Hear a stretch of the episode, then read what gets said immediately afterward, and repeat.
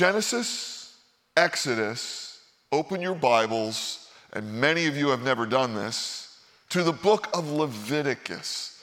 I would love to know how many people have ever studied Leviticus in church or ever read it on their own. Um, it's the third of the five books of Moses. The Jews would call the law, the Pentateuch, the Torah. Christians call it the Old Testament. Do you know what Jesus called it? The Word of God. Jesus said, Man doesn't live by bread alone, but by what? Every word that proceeds out of the mouth of God. And there was no New Testament when Jesus said it. Obviously, it would include that. But when Jesus said that the words that proceed from the mouth of God, this was the Old Testament and, you know, many times the five books of Moses. Uh, you might be surprised, there are more direct words from the mouth of God in the book of Leviticus than any book in the Bible. So I'm going to try and whet your appetite to get excited about this book. We'll only be here for three weeks. We're in a series called Relevant. Uh, in one year, we're going to take you from Genesis to Malachi, all 39 books of the Old Testament. It's kind of like a jet tour. We're not looking at every chapter or every verse, so don't be a Pharisee in that area. Uh, we want to give you a foundation of the Old Testament. Uh, last week, I was so blessed by Ken Ham. I, I hope you were too. Ken has given his life to the study of God's Word and standing on its validity and uh, uh, its literal interpretation, especially the book of Genesis. And it was so cool to watch Ken take all the hot button issues that have divided our nation and really tell us that all you need to know is Genesis 1 to 11 and after the service, I said, Look, Ken, you got to slide that to chapter 12 because that's, that's Israel, and you'll be able to answer every single question. Um, and just to watch him lay that foundation was beautiful. And while Ken was speaking about how we become a post Christian nation, he, he was using a Barna study that we're sliding away from even knowing anything about the Bible. I thought back to almost 20 years ago when I had looked at a similar Barna study.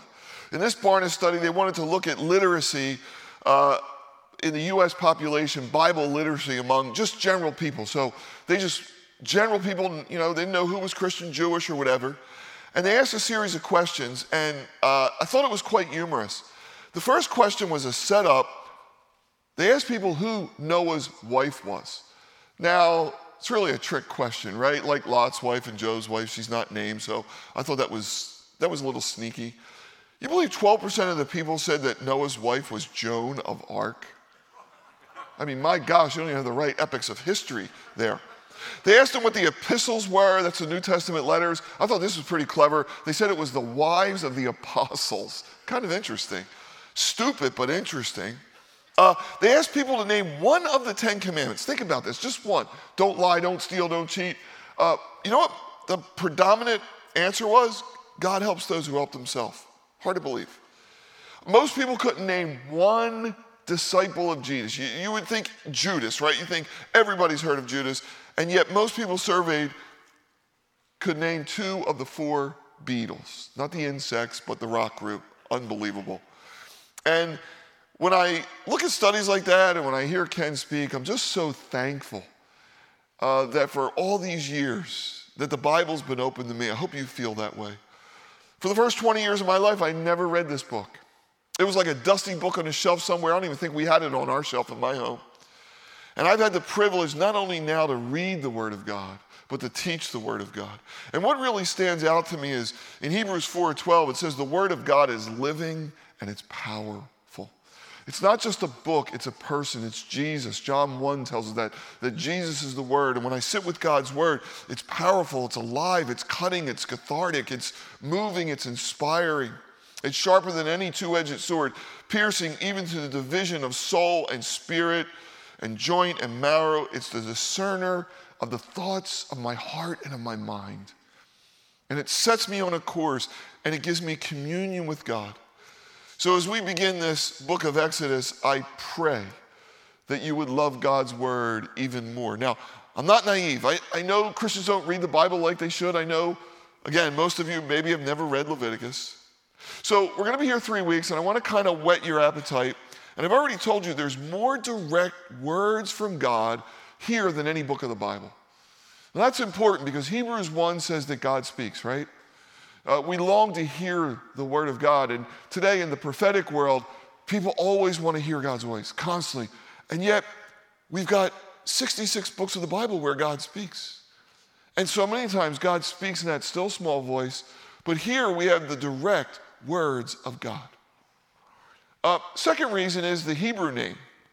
Whenever we start a book of the Bible in the Old Testament, most of the names of these books have been turned into Greek. So Leviticus means these are instructions to the priests, to the Levites, the sons of Aaron. The Hebrew word is Vayikra, which means the Lord called. So the Lord called these men to the priesthood. But the New Testament says that we are a royal priesthood, we are a kingdom of priests. So, in many ways, God has called each and every one of us. So, we're going to see our calling in Leviticus. And number three, this is the Bible Jesus knew, loved, and read. Uh, I've already talked about that, but but when you get Leviticus under your belt, you'll understand more of the New Testament. So you open up the pages of the New Testament, and all of a sudden, you see Jesus healing lepers. The leprosy was a, get this, 4,000 year pandemic. And this isn't where you got like the sniffles or the flu. This is like your limbs would fall off. I think most of you know about leprosy. Uh, but we know very little about leprosy or why Jesus healed him or why he said, Go show yourself to the priest. We're going to find that out in Leviticus. We're going to find out why the Pharisees came against Jesus because of the Sabbath day or eating kosher or uh, being clean. All these things that are new to us in the New Testament are all here in Leviticus. You'll understand the book of Hebrews more. The first three chapters of the book of Revelation will make sense. Uh, the fourth reason why we want to study Leviticus is, and I'm not putting you on, my favorite Bible study of all time is here. Leviticus 23 gives us the feasts of Israel. Uh, one of the great gifts that God gave his people, the Jews, was their calendar. Aren't you guys thankful for a calendar? Uh, think about it. Like we go through a year and we have Christmas and New Year's and Easter, and today's almost a holiday, right? The Super Bowl, right? Gets us through the winter. Well, God gave Israel a calendar. It was a rhythm of life. But these feasts spoke of Jesus that was coming and that he, how he would fulfill all these feasts. And there's still three yet to be fulfilled. It's going to be a fantastic study. Uh, if you're kind of a nerd and you're in the tedium, uh, there's a lot of laws in Leviticus that form what we call natural law. Things you would wonder why in the world are they even in the Bible? Well, they're in the Bible because this was a civil law. God was teaching them how to li- live and to be separate from all other nations and be separate from disease and things of that nature. Uh, we'll talk about what it means to be kosher um, and many, many other things. The great Oswald Chambers said if you read the book of Psalms, you'll learn how to pray. If you read the book of Job, you'll learn what it means to suffer. If you learn, read the book of Ecclesiastes, You'll learn what it means to have fun in life. If you read the book of Leviticus, you're going to find out what holiness means. Because God is holy. 80 times in this book, it uses the word holy or holiness. This is what God desires of us. Holiness is the supreme attribute of God. God is love, but in Isaiah, the angels say, Holy, holy, holy is the Lord. It's what sets him apart his purity, his moral excellence, his pristine judgment.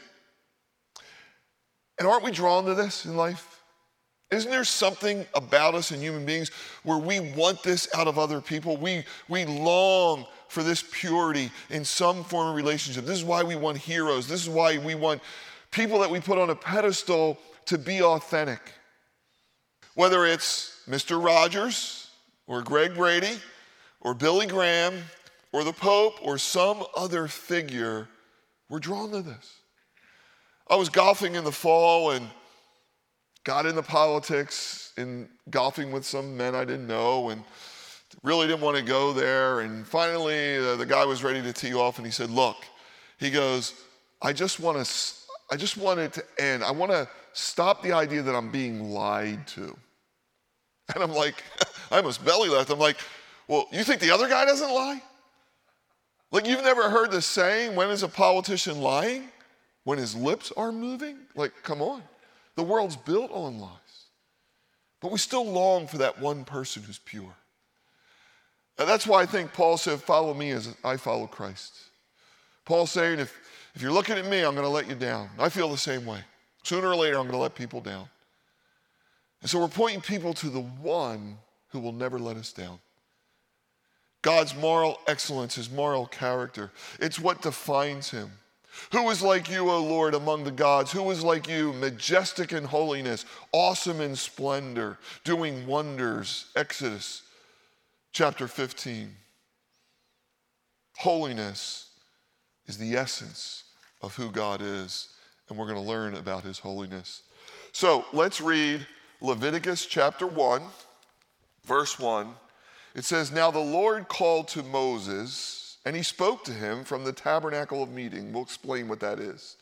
Saying, Speak to the children of Israel and say to them, When any one of you brings an offering to the Lord, you shall bring an offering of the livestock of the herd of your flock.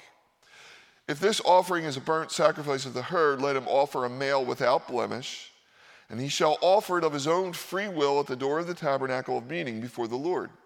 Then he, the offerer, shall put his hand on the head of the burnt offering and will be accepted on his behalf to make atonement for him. That uh, there's a transfer of sin to the animal. 40 times in Leviticus that phrase is used. And he shall kill the bull before the Lord and the priests, Aaron's sons, shall bring the blood and sprinkle the blood all round on the altar that is by the door of the tabernacle of meeting. And he shall skin the burnt offering and cut it into pieces.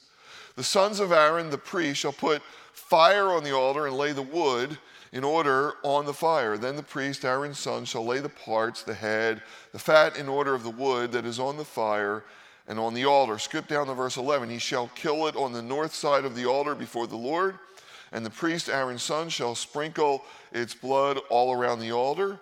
Uh, verse 14 talks about if the sacrifice uh, is to be of birds or turtle doves uh, what the priest should do. And then finally, the chapter ends, verse 17 says, Then he shall split it at its wings, but shall not divide it completely, and the priest shall burn it on the altar, on the wood that is on the fire. It is a burnt offering, a sacrifice made by fire. Here's the key verse this is a sweet aroma unto the Lord. Now, if you gave Leviticus a try, you're thinking, oh my gosh, I just read one whole chapter. What does this have to do with my life, my marriage, my finances? You know, I got to get up in the morning, I got a busy day. How in the world can this help me? And one of the things I want to share with you is you and I living in the new covenant. We live in the reality. You all know that, right? Paul wrote that to the Colossians. We are living in the reality. Uh, folks that lived before Jesus were longing to see the things that we see. Uh, people like Anna and Simeon would walk around the temple and wonder what God was up to. Even the angels longed to look into this idea of grace. The prophets, they could never figure out what's coming. They were looking at types and shadows. We've come into the fullness, a new and a living way the Bible talks about. But there's a beauty for you and I to look backwards and to see what God was doing in picture form. So here we have instructions on animal sacrifice. You've heard about animal sacrifice your whole life. When God gave Israel the Ten Commandments, there was something that Moses had in his back pocket that most people didn't know, and that was blueprints for a tabernacle.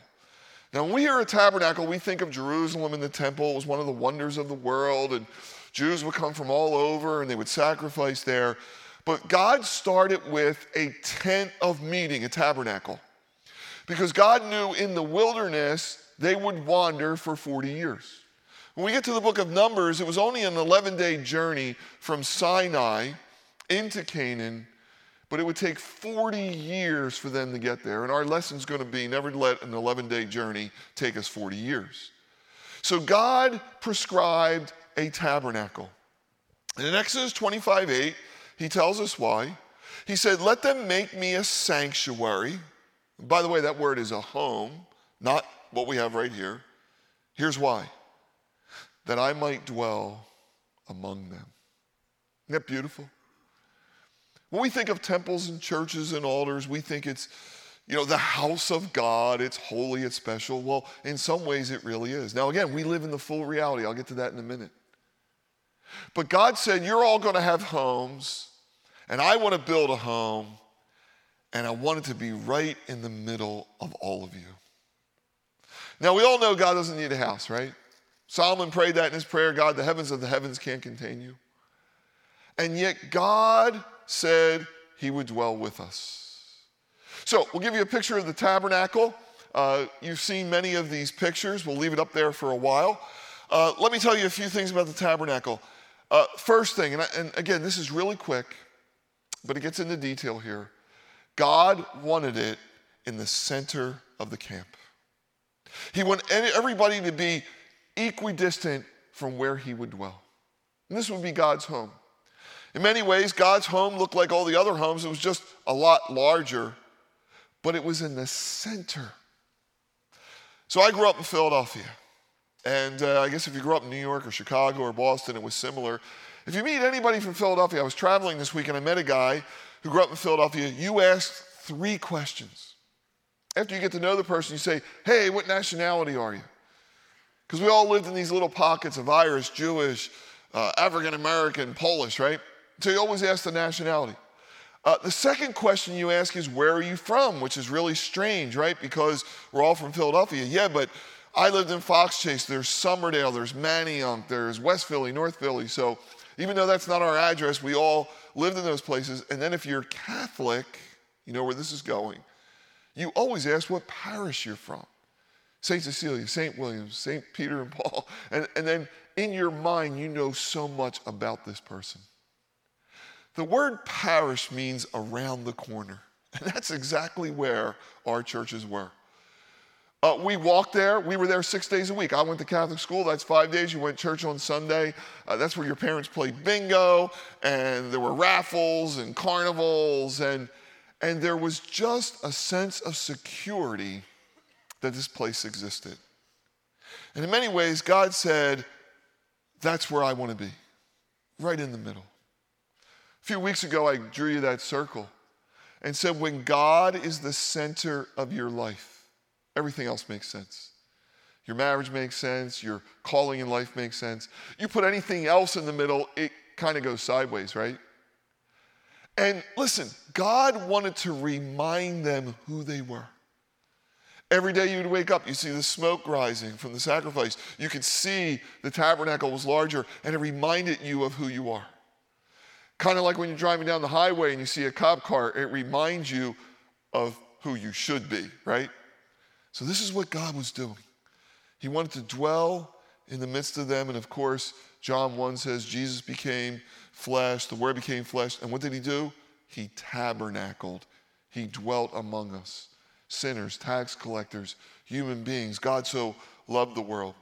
The second thing about the tabernacle is it was portable. This was unique to Israel. For the first time, God would be portable. So, in the exile, when Daniel finds himself in Babylon, he doesn't need an idol. He doesn't need something in his pocket, something around his neck to remind him of God. God is in his heart. God has written his laws on his mind and his heart.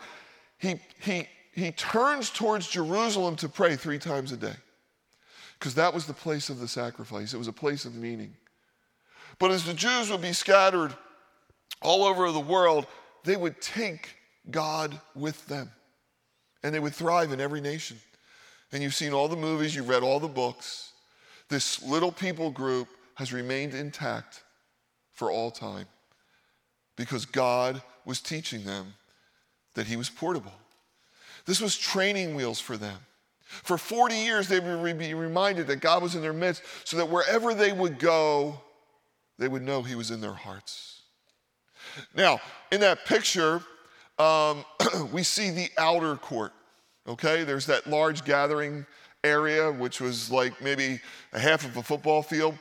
When the temple was built in Jerusalem, the outer court could hold almost 100,000 people. And so you would walk into the outer court, and there would be two pieces of furnishing. And by the way, all the furnishing, everything of the tabernacle points to Jesus, and we don't have the time to go in that detail. There was a laver, there was a washing place. So the priest would come in and he would wash, right? Today, that's a sign of the Holy Spirit. We've been washed by the water of the Word. And then there was the brazen altar. You can see um, there's actually a picture of my daughter Carly and me in Israel. Uh, that is a life size tabernacle down in the Sinai, and that's about the size of the brazen altar. Notice the four horns there. And so you'd have to get an animal up there, you'd have to slay it. Uh, everything we just read in the burnt offering in chapter 1. And this was a sweet aroma unto God. And the burnt offering was the only offering. Listen to this everything was consumed. Everything was consumed. In our day, we take sin very lightly, right?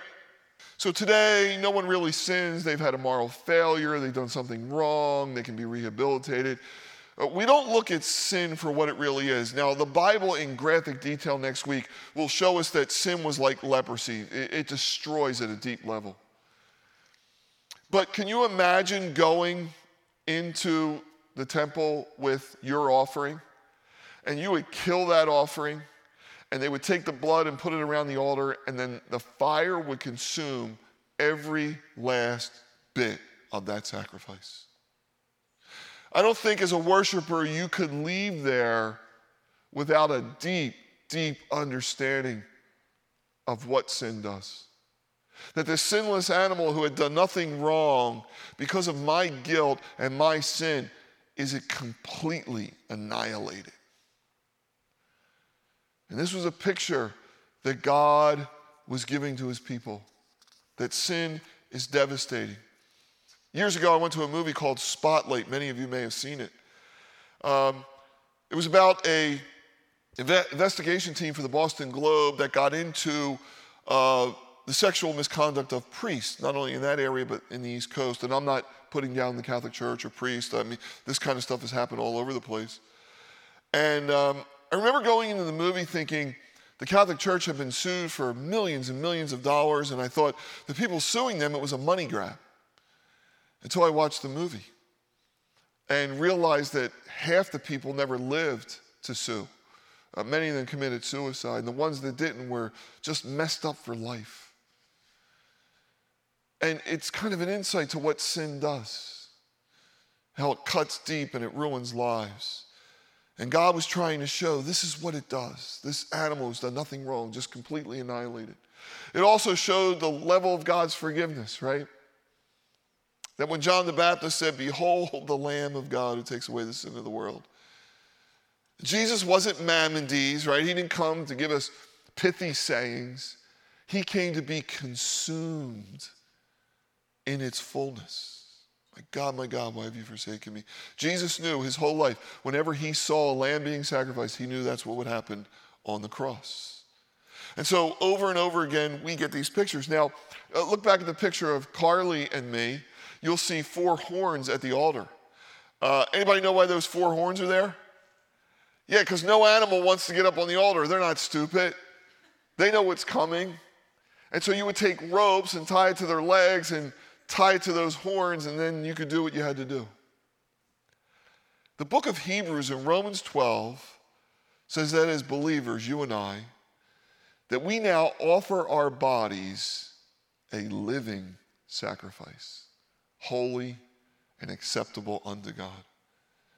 God doesn't want bulls and goats and turtle doves and pigeons anymore. He wants you, He wants your heart. See, your heart now is his home. Jesus said in Revelation, I knock at the door, and if anybody opens, I'll come in and listen, dine with him. I'll make my abode there. This will be my home. And now we come willingly. Now, I know sometimes we're kicking and screaming, and God's called us to do things and we don't want to do it, but now we come willingly. And we come to this altar. So, my YouTube feed, like yours, gives me all the things that I like to see now, right? And a few days ago, uh, I got a feed of a Larry King interview where he had John MacArthur, a Catholic priest, a rabbi, a New Age person, a Muslim. He had about seven people on a panel. And he starts with John MacArthur. He says, John, what happens after you die? And then he goes down the list. And then his second question was, he said, well, the only reason religion exists is because we die. If we didn't die, there would be no religion. And everybody tried their hand at answering it, and I thought, what a sad, sad testimony. I accepted Christ at 21 years old. I wasn't even thinking about death. I was longing for truth. I was longing for love. I was longing for this purity, for to be known that the person who created me and that I could know. And so Leviticus, God is, is teaching a nation this is how to live in all its fullness. This is what Adam was meant to live by. We're not doing all this because we fear death. We're willingly, at 20 years old, willingly, I got up on an altar and said, God, here's all my plans. Here's all my dreams. Take it and do with it what you will. All because of Christ. Chapter 2 is the grain offering. The next chapter, the peace offering, the sin offering, the guilt offering, all the way, chapters 1 through 7. My favorite offering is the free will offering. This is where nothing was required, right? It's not like a tithe where God wants 10% or this is for the priest. A free will offering is where the offerer would just give something to God because, God, you're awesome. And the offering had no value. The priest wouldn't take some of it. I mean, it was just, it was just, man, I love you, God. Now, next Sunday's Valentine's Day, right? That's mandatory, guys. That's mandatory, okay? Uh, but can you imagine on any day of the week coming home and your girlfriend or your husband or whatever, wife, just what do we normally bring, right? Flowers. Flowers have no use. I mean, they look pretty for a couple days. They have no intrinsic value like a coffee maker or something like that. When you give somebody flowers, it's, I love you. That's what a free will offering to God is. I read this and I thought, when was the last time I gave God a free will offering? Not a response to a ministry or somebody's going to build something for the kingdom. Just, just went out and lavishly blessed somebody because I wanted to thank God for all he's done for me. And I kind of made myself a mental note that I'm going to look for opportunities to just give God an offering sometime. Leviticus shows us there's a God who longs to bless us. There's a God of purity. Take sex, for example. People think God's against sex. How could he be against sex? He created it. But yet, God's saying there is a purity in the sexual relationship. That, if done according to my plan, it has beauty and value and love and reproduction. But if you take it outside of my boundaries, it has all these damaging effects. Christians live at such a lower level than the purity God has prescribed for us. Now we get through all the offerings and we get to chapter 9. And finally, it's time for Aaron and Moses to go into the Holy Holies. This is the inner court. And I think you know what was in the inner court. There was a table of showbread, right, where they would put this amazing bread. I, I would have been a Levite, by the way, in those days, because I love bread and meat. So I would have had it made. Jesus, of course, the bread of life. There was the candle that was burning in there, right? The light of the world. And then in the most holy place was the Ark of the Covenant. Have a picture for you there. Uh, this is what Indiana Jones was after, right? This is what, I mean, if anybody ever found the Ark of the Covenant, it'd be the greatest find in all of history.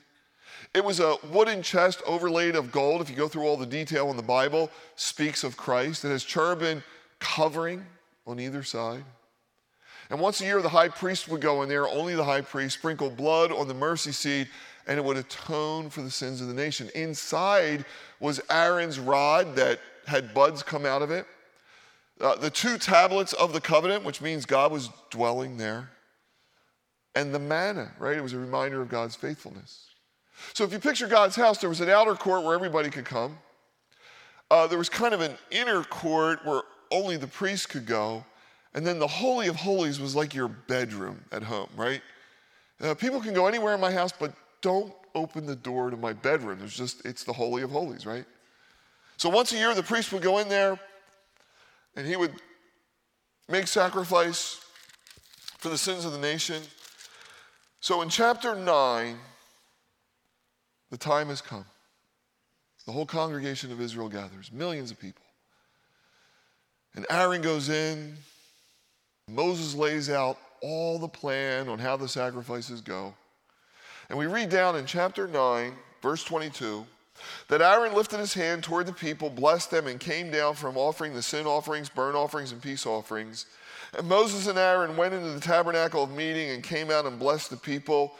Then the glory of the Lord appeared to all the people. Watch this.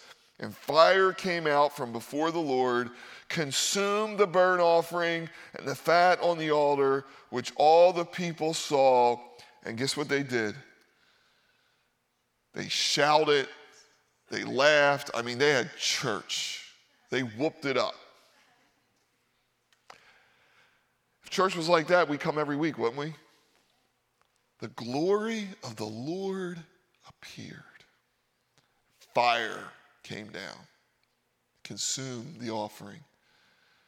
Oh my gosh. I've said all my life 90% of life is showing up. Imagine if you missed church that day.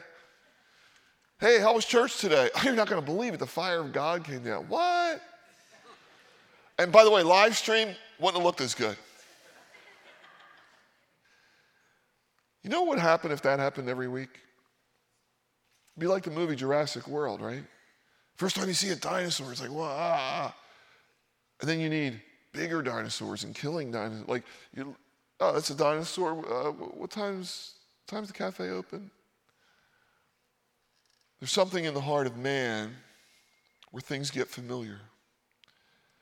And so, what happens in chapter 10 is a great lesson for us. It says Nadab and Abihu, verse 1, the sons of Aaron, each took his censer and put fire in it, put incense on it, and offered profane or strange fire before the Lord, which God had not commanded them. So fire went out from the Lord and devoured them, and they died before the Lord. And Moses said to Aaron, This is what the Lord said By those who come near me, I must be regarded as holy, and before all the people, I must be glorified. And guess what it says? Aaron didn't say a word. His two sons just died. He never said a word. There's a lot of strange fire in the church today. And I'm not one of those people that goes on crusades picking on ministries. You know, I, I try to buy by what Jesus said. When one day they said, Lord, there's people over there casting out demons and they, they don't do it like we do. And Jesus said, Whoever's not against me is for me. And Jesus said at the end, He's going to take the wheat and the tares and He's going to divide them. I'm not one of these guys trying to figure out the wheat from the tares now. But I am a pastor, which means I need to feed and protect when it's necessary. There's a lot of strange fire out there today. There's a lot of people in ministry whose motivation is to make a name for themselves, and they know it. To make a lot of money, and they know it to preach heresy, and they know it. Uh, some do it and they don't know it. Again, I'm not going to figure all that out. But I know this chapter is very important because God said, For those who stand in my place and represent me, they must be holy. And, if you go through the chapter, uh, Aaron and his sons, they had, to, they had to wear special garments. There was cleansing rituals. We don't have time to go into it. Uh, Aaron had to make a sacrifice for himself before he could stand in the presence of God. Today, people are trying to call fire down from heaven. You know, we sing these worship songs God, may your fire fall. If God's fire fell, we'd all run out the door scared to death. And so there's a tendency to see the actual work of God and then the next time to make it happen. And when you do this, you start misleading people. Chuck Smith always said if you bring people in with blank, that's how you have to keep them. If you bring them in with entertainment, you got to keep them with entertainment. If you bring them in with, you know, these wild doctrines, you have to keep them with. You always have to keep upping what you're doing. And yet, what we all need is the unleashing of the Word of God. And guess what? God's fire still falls. I could tell you how many times sitting in seats like this, where the fire of God fell in my heart, and God said, I want you to do this. I want this to change. I, I couldn't even contain my heart beating out of my chest. And yes, there's those wonderful experiences And I've been there in places where the worship is grand and God is glorified. And yet I know this is temporary. And we can't make it happen. Why did God kill Nadab and Abihu? Because God was setting a standard that I never prescribed this. You go through chapter 10, it says, Aaron did as Moses commanded, as Moses commanded. God never commanded this. Whatever strange fire was, whatever it is, and there's so much conjecture, it was an attempt to fabricate the presence of God. And God kills them. Now, think about this. They just had their greatest day. Imagine Moses, you know, he's standing there, the fire falls. He's like, Yes, this is why I went in the ministry. You know, we took an offering, we built this tabernacle, and it's beautiful, and people meet with God, and you know, he's probably nervous. God gonna show up? God gonna show up? And God shows up, the fire comes down, and and then the next day Nadab and Abihu go, and you know, they put strange fire, and you know, you think God would just overlook it, right? Because you want people to remember the good things. No. You know, God's not afraid of scandal. You look at scandal in these large churches and large ministries, you think, oh my gosh, God, what, like, can't you keep that under wraps because your name is, you know, going to get blessed? God doesn't care. God says your sin will find you out. May we never try to duplicate the presence of God. May we never manipulate people. Richard Neuhaus was a professor of theology and ethics at Yale he really nailed the problem with one of the most insightful and famous quotes about our modern religious experience, where he said, Too many times we're teaching that a God without wrath brought men without sin into a kingdom without judgment through the ministrations of a Christ without a cross. And whatever Nadab and Abihu were doing, God struck them. Now, I'm sure as time went on, this happened over and over again, and they weren't struck. We come in the New Testament, we see Ananias and Sapphira, right? Uh, they sell a property, and they come in and they want to look like everybody else, and they said, Hey, we sold a property, we're giving all this money to the church. And uh, Peter said, Nah, that's not really what happened. Uh, you sold a piece of property, you didn't have to, and you got the money, and you gave it to the church, you didn't have to. But you lied to men and God. And boom, they died. Now, anybody glad we live in the age of grace? Nobody come to church, right? Nobody would come. If you argued your wife on the way to church, you crispy critter, right? You'd be gone. So thank God for the age of grace. But in no way does that underscore, underscore the purity that God desires in his church. And I'm not talking about perfection. I'm not talking about, you know, living a sinless, perfected life. I'm talking about authenticity and honesty. This is why Paul said, The things I want to do, I don't do. The things I do, I don't want to do. Oh, wretched man that I am. He called himself the chief of sinners. He said, Follow me as I follow Christ. We humbly present ourselves as living sacrifices holy and acceptable to God. And the fire of God falls on our hearts and our minds.